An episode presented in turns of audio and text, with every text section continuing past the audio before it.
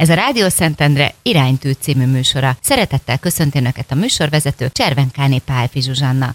Mai vendégem a stúdióban Arató Györgyi dietetikus. Üdvözlöm a hallgatókat én is. Szia Zsuzsi! Nagyon érzékeny és fontos témáról lesz ma szó. Sajnos sokakat érint a mellrák problémája, és Györgyi dietetikusként nemrég jelentetett meg egy könyvet, aminek az a címe, hogy Konyhanyelven a mellrákról. Egy kicsit ma erről fogunk beszélgetni, tehát magáról a könyvről, illetve Györgyi személyes történetéről. Akkor kezdjük is azzal, hogy milyen személyes indítatás vezérelt abban, hogy megírd ezt a könyvet. Amikor beteg lettem, akkor tapasztaltam, hogy mennyi információ zúdul az emberekre ezzel a témával kapcsolatban. Kerestem könyveket, úgy szakemberként is érdekelt, hogy milyen könyvek vannak a piacon, ami magával a rákkal, esetleg a mellrákkal foglalkozik, de nem nagyon találtam. Főleg olyan könyveket találtam, amik nagyon általánosan beszélnek a rákról, nem speciálisan a mellrákról szól, illetve kicsit már el is avult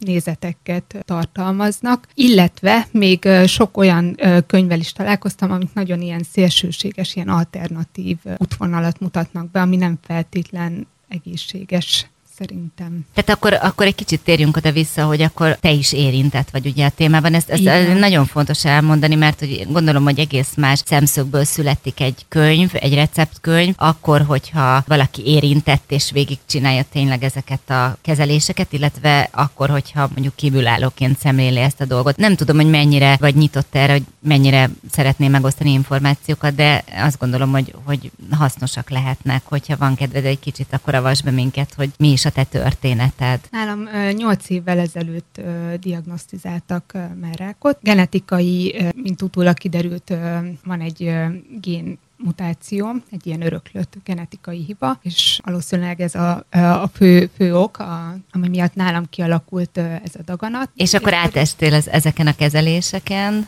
Tehát érintett vagy igen ebben a témában? Igen, és akkor tapasztaltam, hogy milyen sok ilyen téves információ zúdul az emberekre. Közeli hozzátartozóktól, barátokról, tényleg mindenki csak jót akart, jót szeretett volna, de például volt, hogy nekem is a könyvelő küldött át egy linket, hogy a C-vitamin, vagyis a citrom 1000-szer erősebb, mint a kemoterápia, vagy épp egy színész győzködött arról, hogy az aloe vera az erősebb, vagy az jobb, mint a kemoterápia, és utasítsam vissza a kezelést. És én ezen annyira csodálkoztam már akkor is, hogy miért gondolják az emberek, hogy mindenféle háttértudás, egészségügyi képzettség nélkül osztogatnak ilyen jellegű tanácsokat, és miért gondolják, hogy ők ezt jobban értenek, mint az orvosok, akik ezt tanulták, ilyen betegekkel foglalkoznak nap, mint nap, és nagyon rossz megélni így betegként.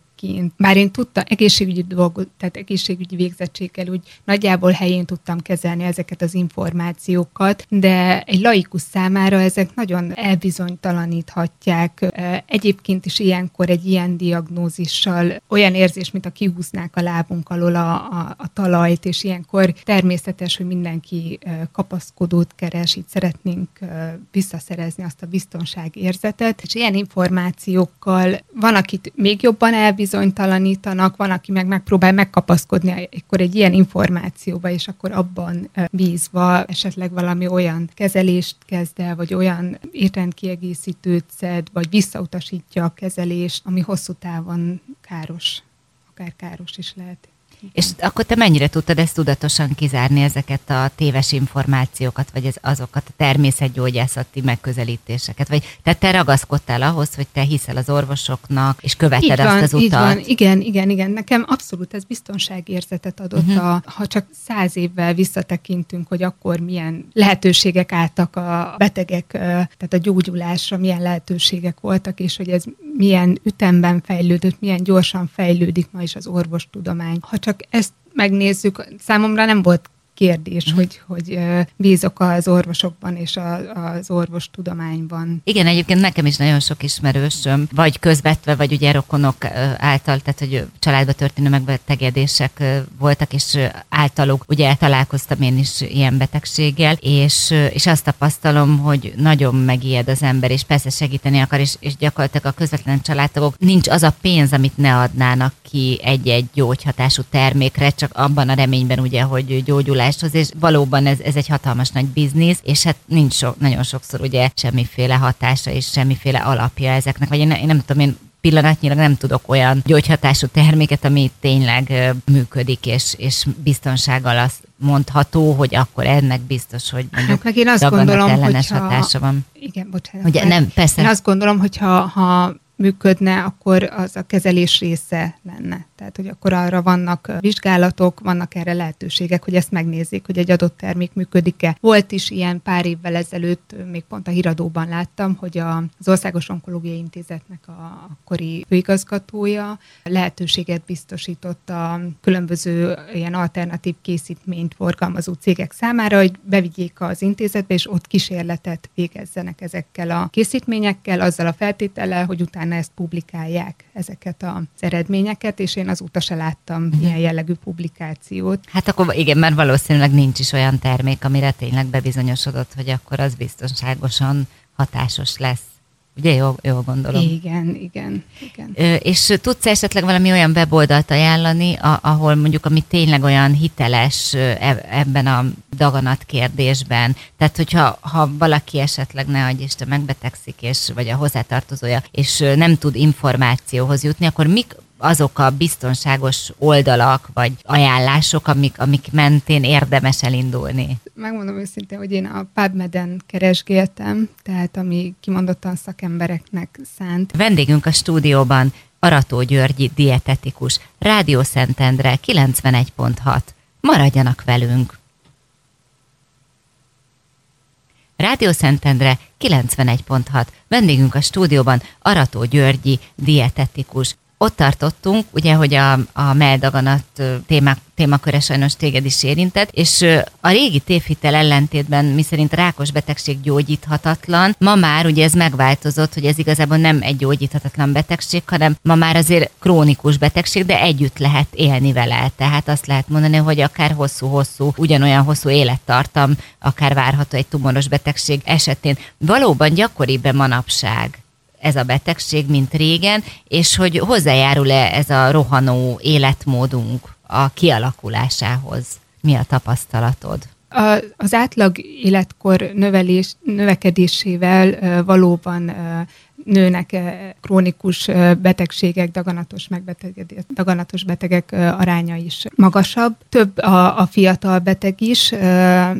Ezt én is látom, hogy egyre több fiatal jelenik meg így a kórházi folyosókon. Fiataloknál gyakori a öröklött genetikai hiba, aminek még nem feltétlen kellene, hogy valóban ki is alakuljon a mellrák. Ha az átlagpopulációt nézzük, a nőknél az, hogy 70 éves korig kialakuljon a mellrák, tehát a nők 7%-ánál alakul ki, akik hordozzák ezt a genetikai hibát, ezt a hibás gént, náluk 50-60% is lehet. És ennek az esélye nőhet azzal, hogy például, ha fogamzásgátlót szed valaki, stressz is valóban fokozhatja, környezetszennyezés, tehát nagyon-nagyon-nagyon sok elhízás, nagyon sok tényezőből tevődik össze, hogy mi okozhatja, tehát nem tudnék egy dolgot kiemelni, és azt megnevezni, hogy ha azt megváltoztatjuk az életünkbe, akkor biztos, hogy nem. Biztos, így van. Nagyon-nagyon sok tényezőből adódik. Nyilván jó, hogyha valaki tisztában van mondjuk ezzel az érintettséggel, és úgy odafigyel a testsúlyára, táplálkozására, arra, hogy minél inkább stresszmentes életet éljen. Ezek nyilván segítenek. Tulajdonképpen akkor térjünk arra vissza, ugye arra a kérdésre, hogy ma már meghosszabbítható jócskán az élet, tehát ahhoz képest ugye régen gyakorlatilag volt, hogy egy pár hónap alatt sajnos a beteg elhunyt egy ilyen betegségben. Igen, szerencsére a kezelésekkel időben, hogyha időben észreveszik, ugye egyre jobb már a diagnosztika is, valaki például a mellrákot, ha valaki magán érzi, kitapint egy csomót, és tényleg nem vár bele, hanem időben elmegy mammográfiára, akkor a mellrákot nagyon jó esélyekkel gyógyítják. Meg hát ugye évente, azt mondják, hogy évente érdemes szűrésre menni.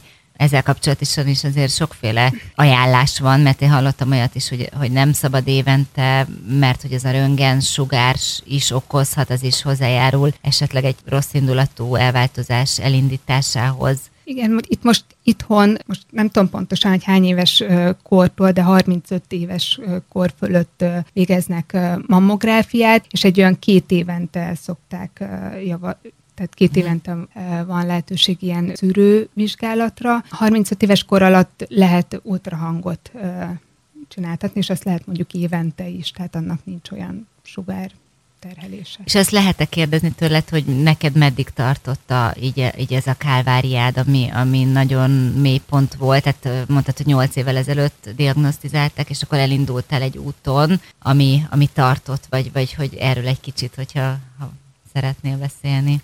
Nekem tulajdonképpen ott, úgy emlékszem, igen, nyáron volt, amikor elmentem ultrahangra. Tulajdonképpen volt tüneted?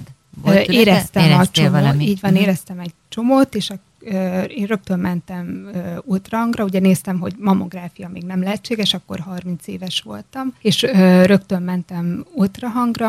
Az ultrahangon akkor azt mondta a doktornő, hogy ez csak egy ciszta, hogy nem kell vele foglalkozni, majd jöjjek vissza egy év múlva. És még hozzá is tette, hogy ha esetleg nőne, akkor maximum le kell majd szívni. És akkor nincs vele teendő most egy évig. És akkor egy évvel később visszamentem, közben éreztem, hogy nőtt a csomó, de úgymond nyugodt voltam, hogy legfeljebb majd akkor leszívják, és akkor... Nem gondoltál arra, hogy valami probléma lehet? Nem gondoltam, lehet. Így van. És amikor visszamentem, akkor viszont már mondta a doktornő, hogy hát ez nem ciszta, és lényegében akkor kezdődött ez a hosszú folyamat, biopsziát, tehát mintát vettek, akkor elmentem egy genetikai vizsgálatra, és kiderült ez a genetikai érintettség, így a műtét után elkezdődött a kemoterápia. Ez egy olyan, maga a kemoterápia az egy fél éves időszak volt, és akkor éreztem azt, hogy ettől több, tehát hogy van egy ilyen hiány a táplálkozással kapcsolatban. Ugye én dietetikusként tanultam a daganat dietoterápiájáról a főiskolán, de azt éreztem, hogy ez kevés. És főleg, hogy láttam a sorstársaimon is, hogy mennyire másképp reagálnak a különböző kezelésekre, úgy éreztem, hogy szerintem onnan folytatnám, hogy kaptam ezt a kemoterápiás kezelést. Maga a kemoterápia fél évig tartott, és utána, mivel hormonérzékeny a daganat, utána jött a antihormon terápia, amit azóta is kapok, igen, már 8 éve, és ekkor éreztem igazán, hogy a különböző terápiáknál ott váltani, tehát nekem váltani kellett a táplálkozás kapcsán. Először a műtétekre híznom kellett, mert mondta a sebész, hogy nekem mind a 2 mellemet eltávolították, és utána a helyreállító műtétekhez, ahhoz, hogy az implantátumot be tudja helyezni, mondta, hogy jó lenne, hogyha híznék egy olyan 5-6 kilót, mert akkor tud igazán jól dolgozni, és ez pont a kemoterápiás időszakra esett, és nagyon nehezen tudtam hízni. Én akkor nagyon rosszul voltam a kezelésektől, hányás volt, hogy 3-4 napig tényleg alig vagy egyáltalán nem is bírtam enni, és közben ugye volt ez a feladat, hogy hízni kell, így van. És akkor éreztem, hogy jó lenne, hogyha lennének, mert tudtam a tápszerről, mint dietetikus, vettem is tápszert, fogyasztottam, de már a végére azért nagyon meguntam, és akkor éreztem azt, csak akkor nem volt időm meg kedvem ezzel foglalkozni, hogy milyen jó lenne megnézni, hogy akkor milyen receptekbe tudom beletenni, hogy tudom jól felhasználni, picit jobban körülnézni így a piacon, hogy akkor milyen nyersanyagokkal tudnám akkor még tovább dúsítani az ételeket. És akkor gondolkodtam el ezen, illetve volt még egy olyan történet, ott szintén a kemoterápiás időszakban volt, amikor kezelésre vártam.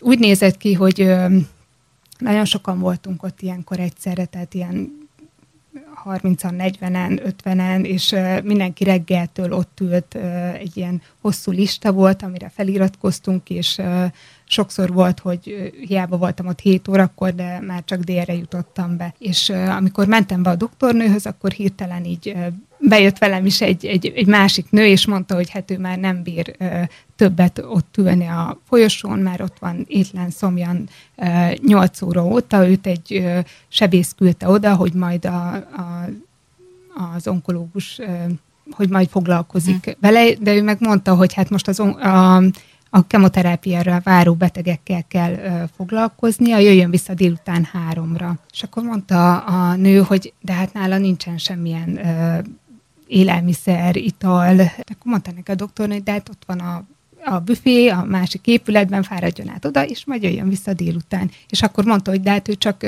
citromos vizet iszik, és saját sütésű kenyeret fogyaszt, semmi mást, és nem is hajlandó. Hú, és akkor is nagyon, nagyon azt éreztem, hogy itt lenne feladat, itt ezeket a helyre tenni, ezeket a tévhiteket, mert sokan azt gondolják, hogy mondjuk éheztessük ki a daganatot, hogy ez működhet, de közben ugye éhezik a szervezet is, nem kap elegendő táplálékot, azok a sejtek, amik a működésért, tehát az immunrendszerért felelős. Úgyhogy ekkor gondolkodtam, ekkor volt az első ilyen gondolat, hogy hát jó lenne ezzel majd azért komolyabban is foglalkozni. Innen fogjuk folytatni a beszélgetésünket. Vendégünk a stúdióban Arató Györgyi dietetikus, a Konyhanyelven a mellrákról című könyv szerzője. Rádió Szentendre 91.6. Rólunk, nekünk, értünk. Maradjanak velünk! Rádió Szentendre 91.6. Vendégünk a stúdióban Arató Györgyi dietetikus, a Konyhanyelven a mellrákról című könyv szerzője. Ott tartottunk, Györgyi, hogy mesélted az előbb ezt a történetet, hogy a kórházban egy hölgy nem akart semmit enni, csak mert hogy ugye a sejteket ki kell éheztetni. Milyen tévhitek vannak még ezzel kapcsolatosan? Tehát mivel találkoztál még, amire rögtön mondtad, hogy ez mekkora hülyeség? Például a citromos víz is, gondolom, az egyik ilyen. Igen, rengeteg ilyen. Tehát ahogy ott a kórházi folyosón sokat várakoztam, és sok sorstársammal beszélgettem, elképesztő mennyiségű ilyen városi legenda kering, hogy az ő ismerőse, vagy akár ő, hogy volt több ilyen is, de ami most így hirtelen eszembe jutott, hogy egy nővel beszélgettem, és ő mondta, hogy ő szedte a már nem tudom milyen gyógygombát, és hogy ő attól gyógyul, ugye egy kontrollról volt szó, tehát kontrollvizsgálatra jött vissza, és hogy ő ezeket a gyógygombákat szedte, és hogy ő ettől gyógyult meg. És akkor kérdeztem tőle, hogy és kemoterápiás kezelést kapott-e? És mondta, hogy igen. És akkor innentől kezdve viszont hát nem tudhatjuk. Igen, ő sem tudhatja, csak hát ez amikor az ember megpróbál valamiben hinni, vagy bízni, hogy akkor az működni fog, és ő attól, tehát szeretné azt hinni, hogy akkor valóban működött. Az a baj, hogy ilyenkor azt a kérdés soha nem teszik fel, vagy nem gondolnak rá, hogy és mi van, hogyha annak ellenére gyógyult meg, hogy ő szedte például ezt a szert, mert egyáltalán nem tudhatjuk, hogy főleg így kontrollálatlanul, ha az orvos nem is tud róla, és ő kezelés mellett elkezd valami plusz dolgot szedni, nem tudhatjuk, hogy ez milyen hatással lesz rá. Az orvosok nem is nagyon szerették, ugye? Hogyha valaki elkezd külön ilyen utakat járni, akkor te nem is próbáltál ki semmilyen csodaszert, tehát te az orvosra hallgattál. Én abszolút bíztam benne, bíztam az orvostudományban, a gyógyszerekben. Nekem ez adta a biztonságérzetet. Így van. És de biztos, hogy azért ehhez az kellett, hogy te azért ezt tanultad a főiskolán, tehát mondjuk el tudom képzelni, hogy akinek nincs információ háttere erről, mert azért te egy picit azt gondolom, hogy egy kicsit szakember vagy ebben a tekintetben, ha nem is vagy orvos, de mindenféleképpen ehhez a szakmához ez a szakma, a te szakmád közel áll. És hogy mondjuk azt ugye, ha elképzeljük, hogy egy teljesen tájékozatlan ember, tehát hogy én is lehet, hogy simán elhinném, hogy akkor az segít. Vagy, szóval, vagy el akarja az ember hinni, mert meg akar gyógyulni. Igen. Tehát igen. Könnyen igen, át lehet esni. El akarja, de ugyanakkor meg nem értem ezt a fokú bizalmatlanságot az orvostudománnyal szemben így az emberekben, mert hát tényleg, ha csak visszatekintünk 30-50 évvel vagy 100 évvel, nem értik túl az emberek ezt a betegséget. De lehet, hogy azért van ez, mert még így is sokan halnak meg, nem? Daganatban. Tehát, hogy még így is nagyon magas a halálozásoknak. A száma, ami igen, de ennek nem amiatt több, van. Több oka igen, is van. Így van. Például az, hogy nem mennek el szűrővizsgálatra. Itt a nagy kulcsfontosságú a daganat esetében, hogy időben észrevegyék, mert tehát ha időben elkapják, akkor azért nagyobb. Manapság már jó esélyekkel. Igen. Említetted itt, amikor készültünk a riportra, hogy például ilyen megadózisú antioxidánsokat is szednek. Ezeknek akár lehet káros hatása is? Például kemoterápia alatt igen, tehát ott egyáltalán nem javasolják, mert gyengítheti a hatását a kemoterápiának. Rengeteg ilyen dolog van, most eszembe jutott még egy, amikor ez az első onkotímnél volt. Az onkotím, amikor összeül az onkológus, sebész, pszichológus, tehát több szakember is megbeszélik ugye a leletek alapján, hogy akkor kinek milyen kezelés javasolt. És ennél az onkotinnél szintén a folyosón ültünk, beszélgettünk, és akkor velem is akkor közölték, hogy akkor ez bizony daganat, illetve a mellettem ülő nővel is, és ő abban a pillanatban meggooglizta, hogy akkor most mi a teendő. 10 perc múlva már biztos volt benne, hogy neki B17 vitamin injekcióra van szüksége. Ez a sárga barackmag, vagy nem tudom, erről hallottam, igen, én is. Igen.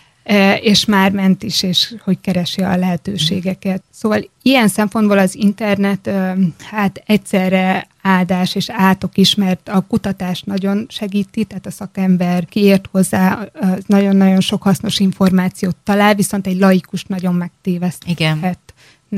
Az álhírek elbizonytalaníthatják, akár ugye az orvostudományban, a kezelésben, hogy neki valóban szüksége van erre. Igen, meg ezek a blogok is szerintem nagyon veszélyesek tudnak lenni, amikor ott mindenféle betegek, ugye, vagy akik betegségen átestek, leírnak mindenféle a saját történeteket. Igen, mert egy ember... És hát ki tudja, hogy az ugyanaz-e a sztori, igen, vagy egy másik történet. Igen. Én erre nagyon próbáltam figyelni a könyvírás kapcsán is, hogy ugyan tettem bele saját példákat, de ez csak inkább, hogy egy kicsit test közelbe hozzam így a gyakorlati dolgokat, tudnivalókat, de mindig igyekeztem azért azt nézni, hogy általában mi a jellemző, tehát hogy a többség tehát, hogy mivel, nem a saját történetedre húzni rá. Így van, nem erre koncentráltam, nem erről szól, hanem hogy most per pillanat a legújabb ajánlások, illetve a saját tapasztalataim alapján hogyan lehet akkor így a különböző, akár a kezelés okozta mellékhatásokat egy picit enyhíteni, egy picit elviselhetőbbé tenni. És kifejezetten a melldaganatra koncentráltál, vagy igen, pedig igen, vagy nem lett általánosakban azt mondani, hogy a daganatos betegségeknek a diétája, vagy kifejezetten nem, ez elég speciális a kezelések mitől? Miatt, mert még a kemoterápiánál még mondhatjuk, hogy talán általánosabb, de ugye itt van antihormon terápia is, ami, és akkor itt folytatnám az előzőleg megkezdett gondolatot, hogy ugye nekem először a műtétre híznom kellett, nagyon nehezen ment, nem is sikerült azt a célértéket elérni, pedig hát tényleg mindent megtettem az ügy érdekében, és utána, amikor már túl voltam a helyreállító műtéten, és megkezdődött az antihormonterápia, és elkezdtem klimaxolni, ugye ez azzal jár, hogy klimaxos tünetek, és elkezdtem hízni hirtelen. Tehát addig nagyon nehezen jöttek föl a kilók, ott viszont azt éreztem, hogy csak így ugrálnak fel. Hát még ugye egy klimaxos nőnek. Így van, igen. Akkor értettem meg egyébként, hogy miért van az, hogy 50 fölött, hát ha nem is hízásnak, de hogy akkor ugye följönnek plusz kilók, tehát hogy... Mennyire volt nehéz ezt átélni, hogy mondjuk az egyik hónapban még csontsoványan azzal küzdöttél, hogy jaj, csak legyek 2 kilóval több, a következő hónapban meg már azt láttad, hogy úristen, szaladt föl a mérlegnek a mutatója. Hát, nem volt furcsa, mert azért ez egy... Hogy nem, hát, de mondjuk akkor az így, volt a cél, nem mondtad, hogy akkor a hízás volt egy kicsit a cél. Igen, de akkor már nem, tehát ott már túl voltam a helyreállító műtéten, és ott már többet nem is akartam. Hormonérzékeny a daganat, például a túl sok zsírszövet sem jó, ott is termelődik ösztrogén. Tehát itt már pont, hogy nem volt cél, hogy többet fölszedjek, ráadásul az implantátumokat is ahhoz a súlyhoz volt kiválasztva. Igen, igen.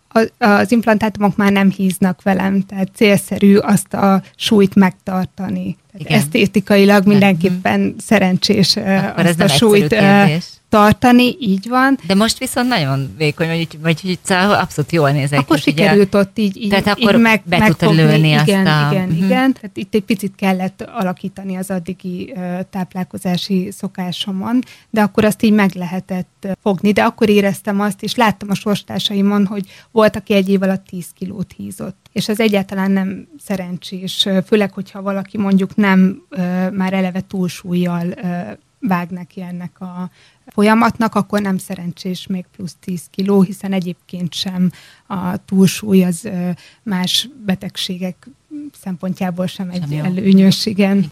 Miért érdemes dietetikushoz fordulni? Segít-e eligazodni a különböző módszerek között egy dietetikus? Igen.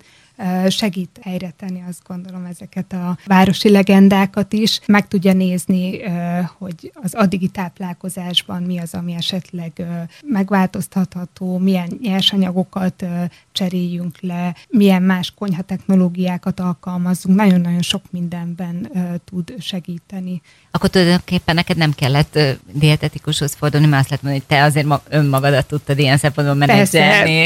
Persze, ez ilyen szempontból szerencse, hogy tudtam. Vagy volt olyan, hogy mondjuk egy kollégádat fölhívtad, hogy adjon tanácsot, mert mondjuk te elbizonytalanodtál a táplálkozással kapcsolatban, vagy azért abban biztos voltál, hogy te tudod ennek a hátterét? Ebben úgy biztos voltam, meg sokat olvasgattam is, de sok szakirodalmat átnéztem, elolvastam. Nekem ez volt a nagy hiányosság, hogy ezekre a különböző terápiákra nem készített föl úgy egyik szakirodalom sem. Tehát az összes ilyen rákkal kapcsolatos szakirodalom csak arra koncentrál, hogyha kemoterápia és daganat, akkor biztos, hogy fogyás várható, és csak a hízással kapcsolatos tippek, trükkök, tehát csak ilyesmi találtam, de ma már ez egy tévhit. Egyáltalán nem biztos, hogyha valaki kemoterápiát fog kapni, hogy akkor biztosan fogyni fog. Sokszor adnak szteroidot is a kemoterápia mellé,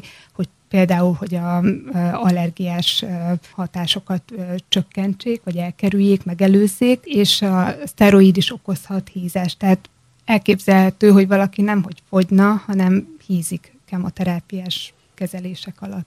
Innen fogjuk folytatni a beszélgetésünket. Vendégünk a stúdióban Arató Györgyi dietetikus. Rádió Szentendre 91.6. Rólunk, nekünk, értünk. Hallgassanak bennünket. Rádió Szentendre 91.6.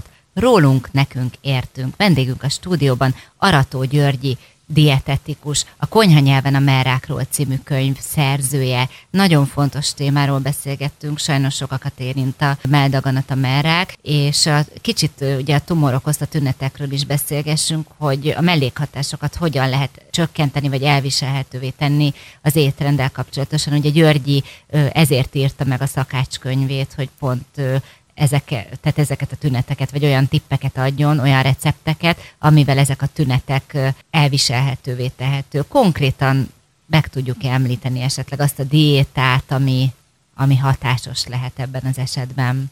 Hát itt nagyon fontos az állapotnak megfelelő diéta, itt elsősorban a tápláltsági állapotra gondolok, illetve hogy milyen kezelés, aktuálisan milyen kezelést kap valaki. Nagyon nem mindegy, hogy milyen testtömeggel vágunk bele így a kezelésekbe, tehát ha valaki túlsúlyos, tehát nagyon fontos a tápláltsági állapot, és hogy milyen kezelést, aktuálisan milyen kezelést kapunk.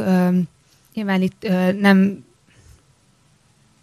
Az étrendnél fontos, hogy éppen milyen kezelést kapunk, milyen tápláltsági állapotban vagyunk, ezeket mind-mind figyelembe kell venni. Kezelésnél kemoterápia alatt ott főleg a mellékhatásokat tudjuk enyhíteni étrenddel, vagy ilyen apró, ilyen kis diétás trükkökkel, tippekkel. Én általában nagyon rosszul voltam így a kezelések után.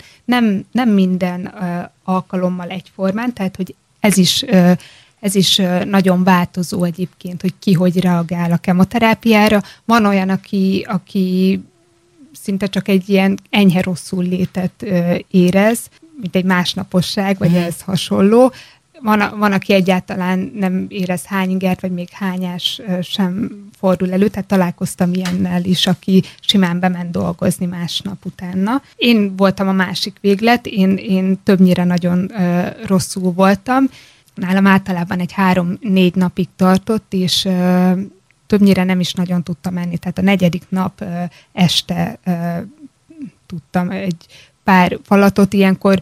Fontos, hogy nálam legalábbis fontos volt, és a sorstársaim is, akik szintén ilyen rosszul voltak, ők is arról számoltak be, hogy jó, hogyha nem túl fűszeres, nincs úgy illata, tehát hogy valamilyen semleges ételt fogyasszunk ilyenkor.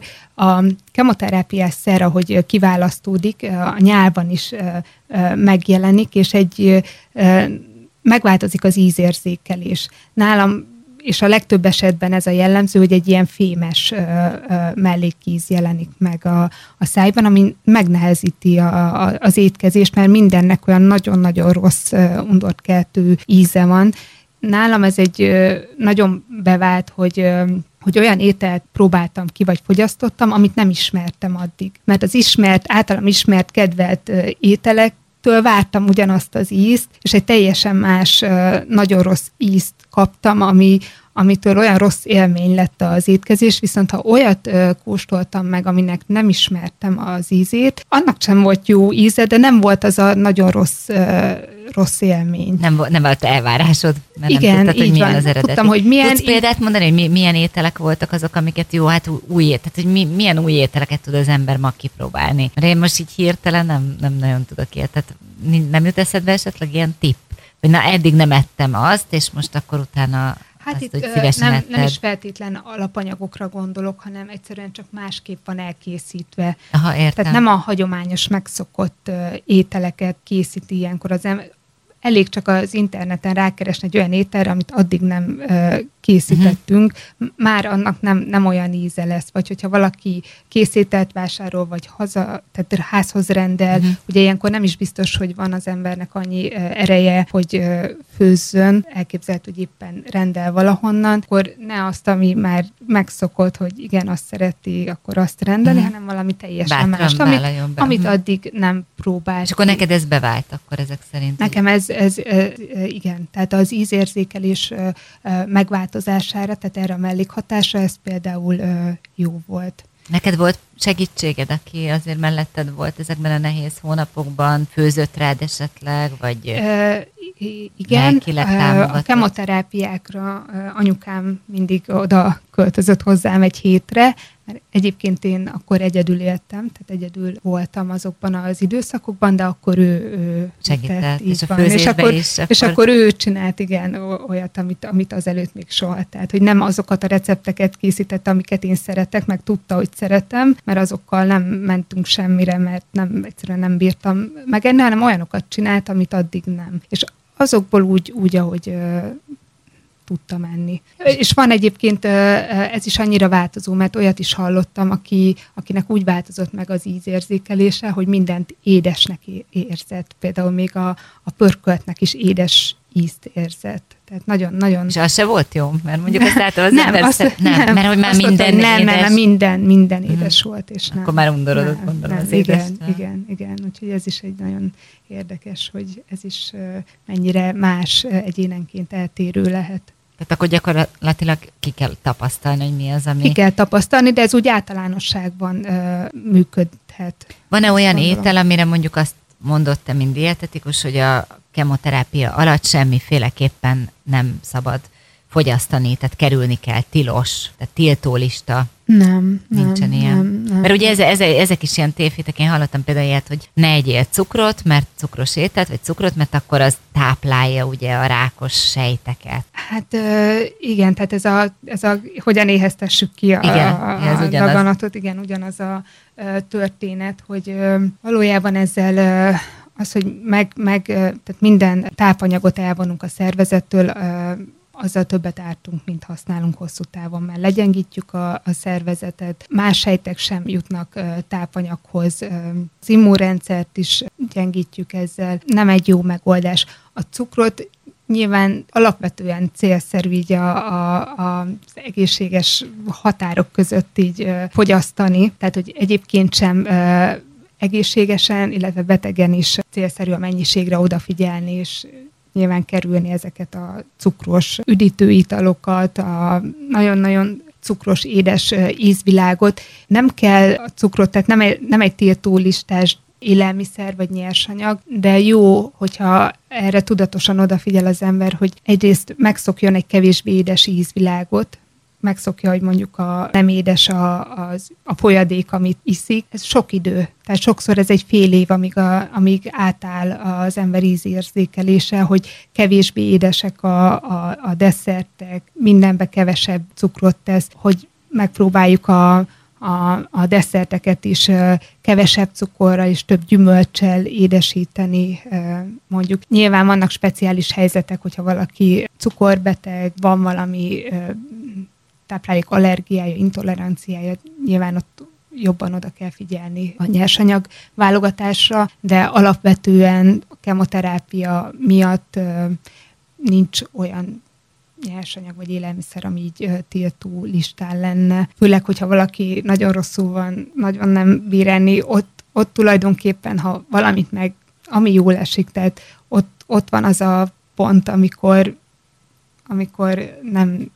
Tényleg nem az a lényeg, hogy akkor most kezdjünk el egészségesen táplálkozni, tehát nem ez az a pont, amikor, és főleg nem jó, hogyha elkezdenek az emberek ilyenkor szélsőségekben gondolkodni. Ha pont a kezelések alatt még egy ilyen nagyon drasztikus diétát elkezdenek, ahol mindent lecsökkentenek, tehát hogy csak pár darab nyersanyagot, élelmiszert fogyasztanak, az is egy stresszforrás. Tehát fontos lenne, hogy az étkezés örömforrás legyen, ne azon gondolkodjunk, hogy ezt most lehet, nem lehet, hogy ezen görcsöljünk, emiatt stresszeljünk, hogy most megettem egy túrórudit, hogy akkor most mi lesz, mert hogy van benne egy kis cukor. Tehát, valószínűleg nem ezen fog múlni a gyógyulásunk.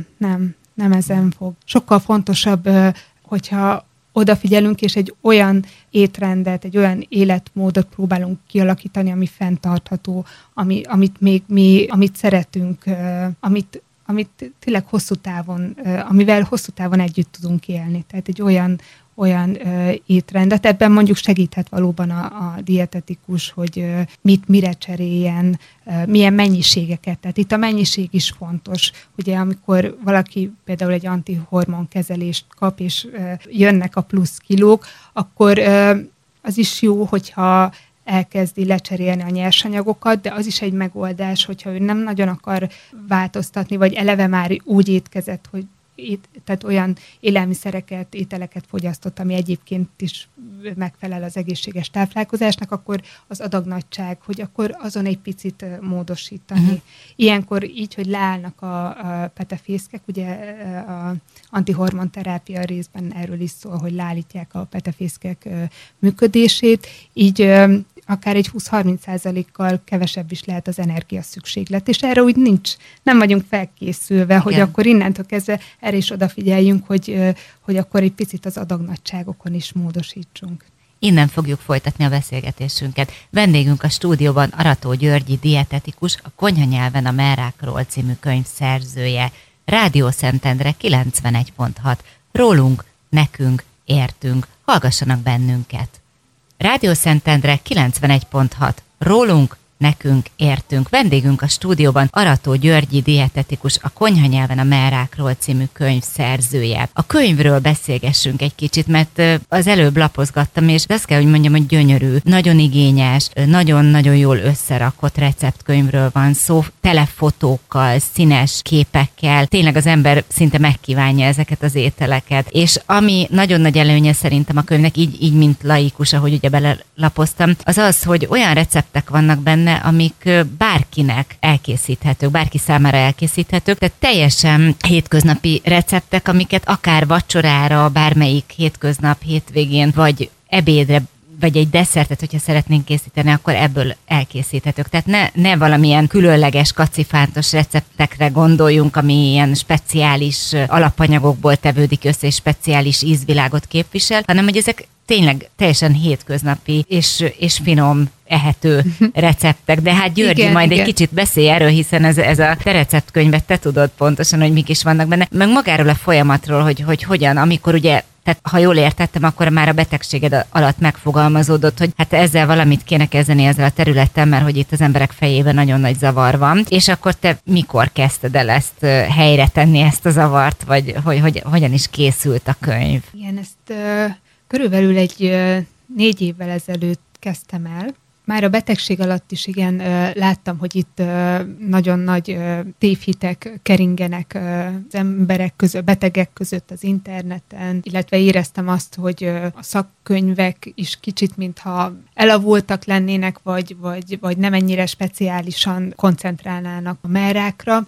És tulajdonképpen egy barátnőmmel, aki szintén dietetikus, ő volt a könyvnek a szerkesztője, Maros Melinda. Vele beszélgettünk erről, hogy tulajdonképpen ezt jó lenne megcsinálni így könyvformájában, és valóban ezzel segíteni a sorstársaimnak. És akkor neki is láttam így a könyvkészítésnek. Igyekeztem egyszerű recepteket beletenni, olyat, amit gyorsan el lehet készíteni, pont azért, mert ilyenkor nincs ugye az embernek ideje, energiája így ezt bepecselni, meg próbáltam tényleg olyan recepteket, ami ilyen hétköznapi, például egy zöldborsú főzelék, vagy ehhez hasonló recepteket, és minden receptnek pont azért, mert a különböző kezelések alatt más-más cél, van, amikor hízni, van, amikor fogyni kell. Pont ezért próbáltam úgy kialakítani, hogy egy receptnek több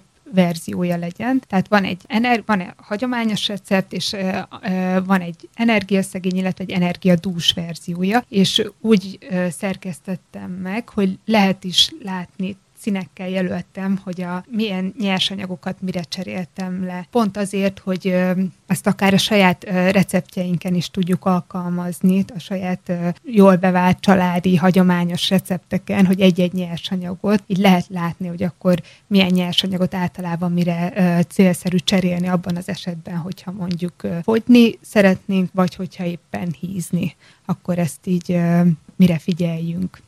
Igen, egyébként én is, hogy így belenéztem könyvtárosként, azt látom, hogy egy nagyon-nagyon összeszedett, nagyon szépen megszerkesztett könyvről van szó, és hogy logikusan követhető. Tehát ez rögtön szembe tűnt, ez a 3-as tagolás, hogy egy-egy receptnél ez a 3-féle mód, amit megadtál, ez nagyon szépen így áttekinthető, és én azt gondolom, hogy ez abszolút ilyen olvasóbarát, vagy felhasználóbarát, hogyha lehet ilyet egy receptkönyvre ugye mondani, mert hogy tehát látszik, hogy tényleg, hogy melyik az, ami ugye az energiadúsabb, vagy a kevésbé energiadús változat. Igen, és próbáltam egyértelmű. Próbáltam úgy felépíteni a könyvet, hogy az első felében vannak az irodalmi rész tulajdonképpen, ami leírja, hogy milyen kezeléseknél milyen mellékhatások várhatók, ott vannak a különböző tippek, hogy akkor mit, hogyan lehet enyhíteni, és ezért is lett a címe a könyvnek a Konyhanyelve, mert igyekeztem kihagyni az orvos ilyen szaknyelvet, minél közérthetőbben próbáltam megfogalmazni a gondolataimat. Ez nagyon találó cím egyébként, mert hogy tényleg valóban konyháról van szó, tehát ételekről, és hogy a konyhanyelv meg ugye azt jelenti átvitt értelemben, hogy nem a szaknyelv, hanem a mindenki, tehát a hétköznapi ember számára érthető nyelvezet, és ezt nagyon jól eltaláltad, szerintem ennél jobb címet nem is adhattál volna.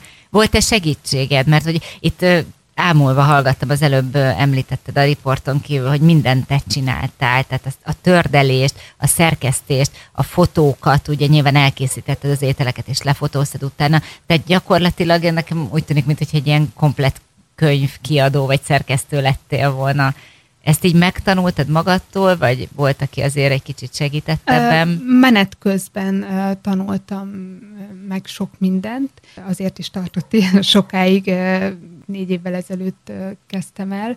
Volt a könyvnek egy olvasó szerkesztője, illetve 2 lektor. Az egyik lektor dr. Bíró Lajos kollégám, ő a Semmelweis Egyetemen oktat táplálkozástudományt, illetve a másik lektor pedig az onkológusom, dr. Horváth Zsolt. Így táplálkozás élettanilag, illetve onkológiailag is lektorával lett a... Azt említsük még meg, hogy hol lehet a könyvet megvásárolni. Készítettem rá egy webáruházat, konyhanyelven a mellrákról.hu címmel lehet megtalálni, és ott meg lehet rendelni, illetve már most több boltban is Budapesten meg lehet nézni, illetve személyesen is megvásárolható. A Kékólyó utcában, igen, ott 2 üzletben is, az Anita Fehérnemű üzletben, illetve ott a sarkon található gyógyászati segéd üzletben. Sugáráruházban szintén van egy fehérnemű üzlet, ahol kapható a könyv, és a Karolina úti paróka üzletben. De ezek pontos címe megtalálható egyébként a weboldalon. Igen, de nekem ez azért tetszik, mert tényleg hát feltételezed, ugye, hogy ezekbe az üzletekbe mennek be a beteg emberek, vagy a kezelés alatt állók, és igen. Akkor nyilván megtetszik nekik, és akkor lehet, hogy örömmel vesznek egy ilyen receptkönyvet, ami segítheti az ő gyógyulásukat, illetve a mindennapokat valahogy túlélni, mert hát te is mondtad, említetted, hogy ebben a betegségben az a nagyon-nagyon rossz, hogy van még egy kellemetlen ugye mellékhatás a kezelések miatt, a hányinger, a folyamatos fogyás, adott esetben hányás is lehet, ugye rossz közérzet, a nyengeség, igen, és igen. Hogy ott az nagyon nem mindegy, hogy az ember a táplálkozással ezt hogyan tudja kiegészíteni. Igen, és a kemoterápiát követő antihormon kezelés, ami több évig tart, ugye nálam is már 8 éve, annak is van egy mellékhatása, amivel szintén ott nem csak eddig csak a túlsúlyt említettem, a plusz kilókat, de ott akár ízületi fájdalom ugyanúgy megjelenhet, illetve ugye a klímaxal, a hőhullámok, ott figyelni kell a folyadékpótlásra. Én is azóta sokkal több, erre tudatosan odafigyelek, sokkal több folyadékot iszom, mint előtte. Akkor lehet azt mondani, hogy mondjuk egy klímaxos állapotban is segíthet a receptkönyv? Tehát, hogyha a klímaxba lépő hölgyek kezdik el. Igen, alapvetően mondjuk, igen. Mert hogy ez úgy hasonló akkor az a diétája. Ez a rész hasonló, így van, igen. Ez a rész, igen. Milyen jellegű ételek vannak benne? Tehát csak főételek, vagy reggeli vacsora, leves, desszert, vagy hogy épül vegyesen? Így van, vegyesen. Tehát a reggelitől a főétel, desszert, italok is, sok mindent próbáltam. Láttam, hogy energiatáblázat is van benne, hogy ugye jól láttam, hogy egy-egy receptnél megvan adva, hogy mennyi kalória. Van, igen. Pont azért, mert így jól látható, hogy a 3 recept között milyen energia különbségek vannak. Tehát azzal, hogy valamit kicseréltem valami másra, mennyivel nőtt vagy csökkent annak az adott receptnek az energiatartalma. Jól érzem, hogy ez egy egyedülálló ebben a tekintetben ez a receptkönyv, mert hogy én nem nagyon találkoztam még ilyennel, hogy ugyanazt a receptet 3 vagy többféle változatban adja meg valaki, és hogy ez akkor így ez a te ötleted volt, vagy ez egy ilyen létező nem dolog? Találkoztam vele, ettől függetlenül nem zárom ki, hogy létezik, így van, de én nem találkoztam ilyen jellegű felosztással. Innen fogjuk folytatni a beszélgetésünket. Vendégünk a stúdióban Arató Györgyi, dietetikus, a Konyhanyelven a mellrákról című könyv szerzője. Rádió Szentendre, 91.6. Rólunk, nekünk, értünk. Hallgassanak bennünket!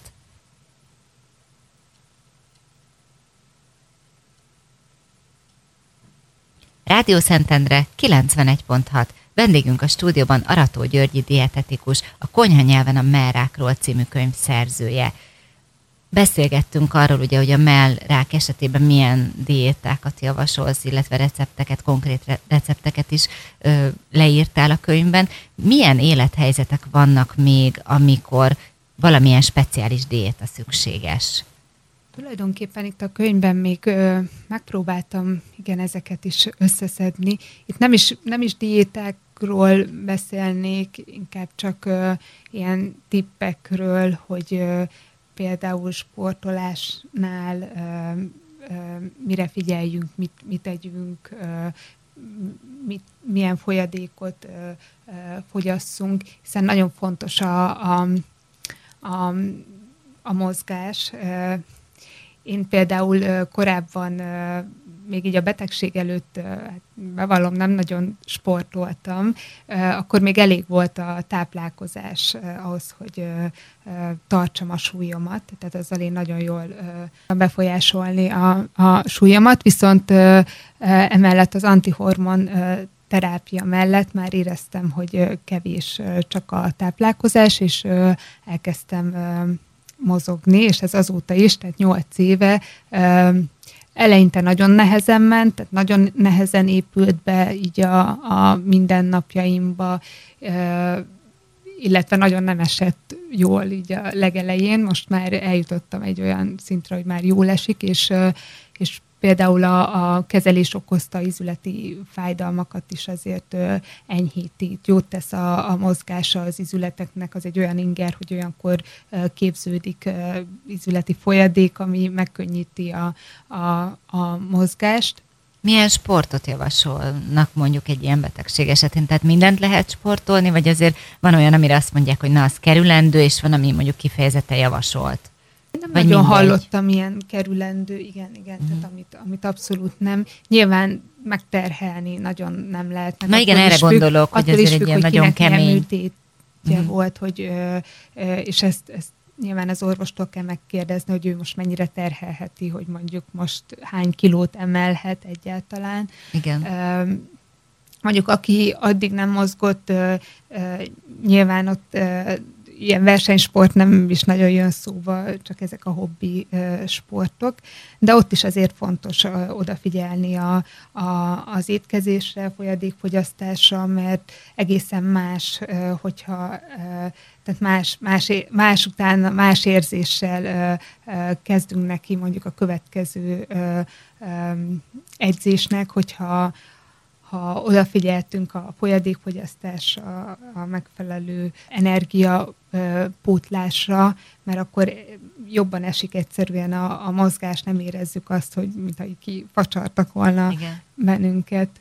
Illetve az utazás is egy olyan élethelyzet, ahol megint csak elgondolkodik az ember, hogy mondjuk így a kezelés mellett, hogy akkor most mire kell odafigyelni, a higiéniára, milyen ételeket inkább ne fogyasszunk, figyeljünk oda a zöldséggyümölcs vásárlásnál, vagy a szállodában, ha teát forralunk, vagy teát készítünk, hogy akkor azt milyen vízből forraljuk. Ilyen apróságok, amikre azért mégiscsak érdemes odafigyelni, és lehet, hogy korábban nem jutott eszünkbe, hogy ezt is számításba vegyük. Ezekkel a biotermékekkel te hogy vagy? Tehát mondjuk, hogyha az ember ugye ezt is hallja, hogy vegyél bio narancsot, meg bio banánt, meg bio almát, hogy ezeknek van értelme, mert azért jóval drágább, mint a többi, vagy pedig ez is egy ilyen tévhit? Nem tévhit, mert ha valóban egy biotermékről van szó, akkor ezt nem kezelik, nyilván kevesebb vegyszer, úgymond a szervezetbe. Ugyanakkor a bionál meg sokkal jobban oda kell figyelni, hogy könnyebben romlik, akkor penész, mikotoxinok kerülhetnek, tehát mind a két megvan a pró és a kontra. Ugyanakkor emiatt nem fogyasztani zöldséget vagy gyümölcsöt, mert nem tudja megvenni a biót, nem érdemes. Tehát ha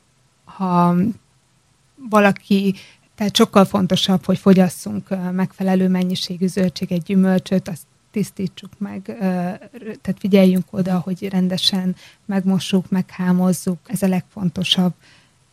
Hát akkor inkább válasszuk azt, csak igen, így van, tehát hogy figyeljünk akkor oda, hogy a megfelelő mennyiségű zöldséggyümölcs bejusson a szervezetbe. Ha így tudjuk, van. Akkor biót vegyünk, ha meg nem annyira, akkor meg a hagyományos is nyilván jó.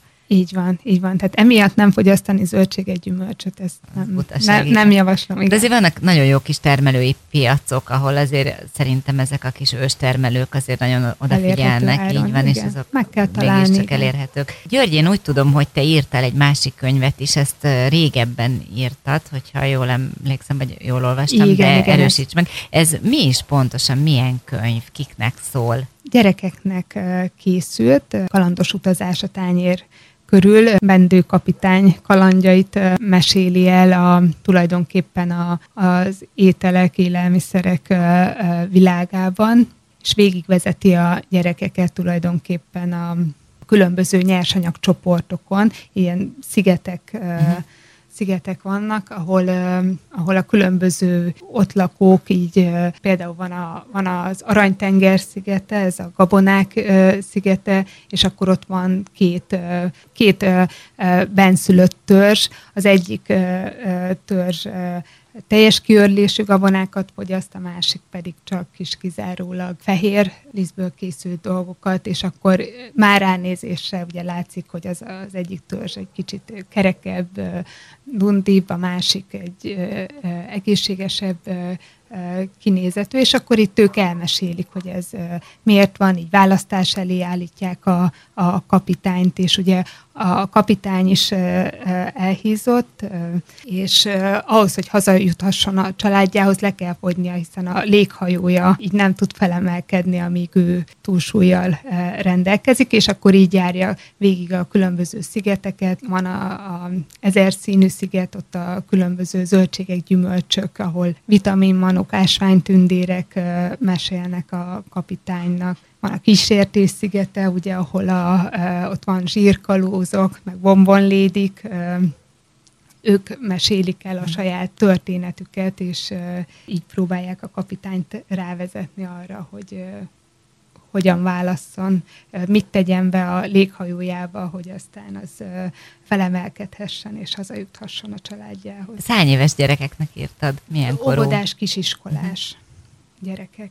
Nagyon jó, nekem ez mint könyvtáros felkeltette az érdeklődésemet, be fogom szerezni, mert ugye ez tényleg, ugye tudjuk, hogy a gyerekek lelkéhez, meg hát sokszor az értelméhez is sokszor úgy jutunk hozzá, hogy meséken keresztül, tehát hiába mondjuk egy direktbe, hogy ne edd, ne ezt edd, ne azt edd, ne csináld, ne így, ne úgy, az ugye nem hat semmit, nem hatásos, hanem hát a mesén keresztül lehet hozzájuk eljutni, hát erről szól ugye a meseterápia is, a biblioterápia is, és akkor ez egy nagyon-nagyon jó könyv. Én most így összeraktam ezt a saját szakmámmal kapcsolatosan is ezt a dolgot, úgyhogy már utána fogok nézni ennek mindenféleképpen. Györgyi, van-e valami még, ami esetleg benned maradt a könyvvel, vagy a betegségeddel kapcsolatosan, amit mindenképpen úgy gondolsz, hogy érdemes megosztani a sorstársaid számára? Én nagyon bízom benne, hogy akik olvassák majd a könyvet, hogy találnak benne olyan tippet, praktikát, amit be tudnak építeni az életükbe. Anyukám mondta egyszer egy családi ebéden, amikor egy olyan receptet próbáltunk ki, amit én a főiskoláról vittem haza, és azelőtt például egy krémleves volt, ha jól emlékszem, és mi nem ismertük a krémleves, soha nem készített még azelőtt, és akkor azt mondta, hogy na már ezért megérte ez a főiskola. Mondjuk én bíztam benne, hogy nem csak ennyit profitálunk belőle, de ez a szemléletmód, ez nagyon tetszett, hogy tényleg megtalálni azt a dolgot, amitől értékes lesz.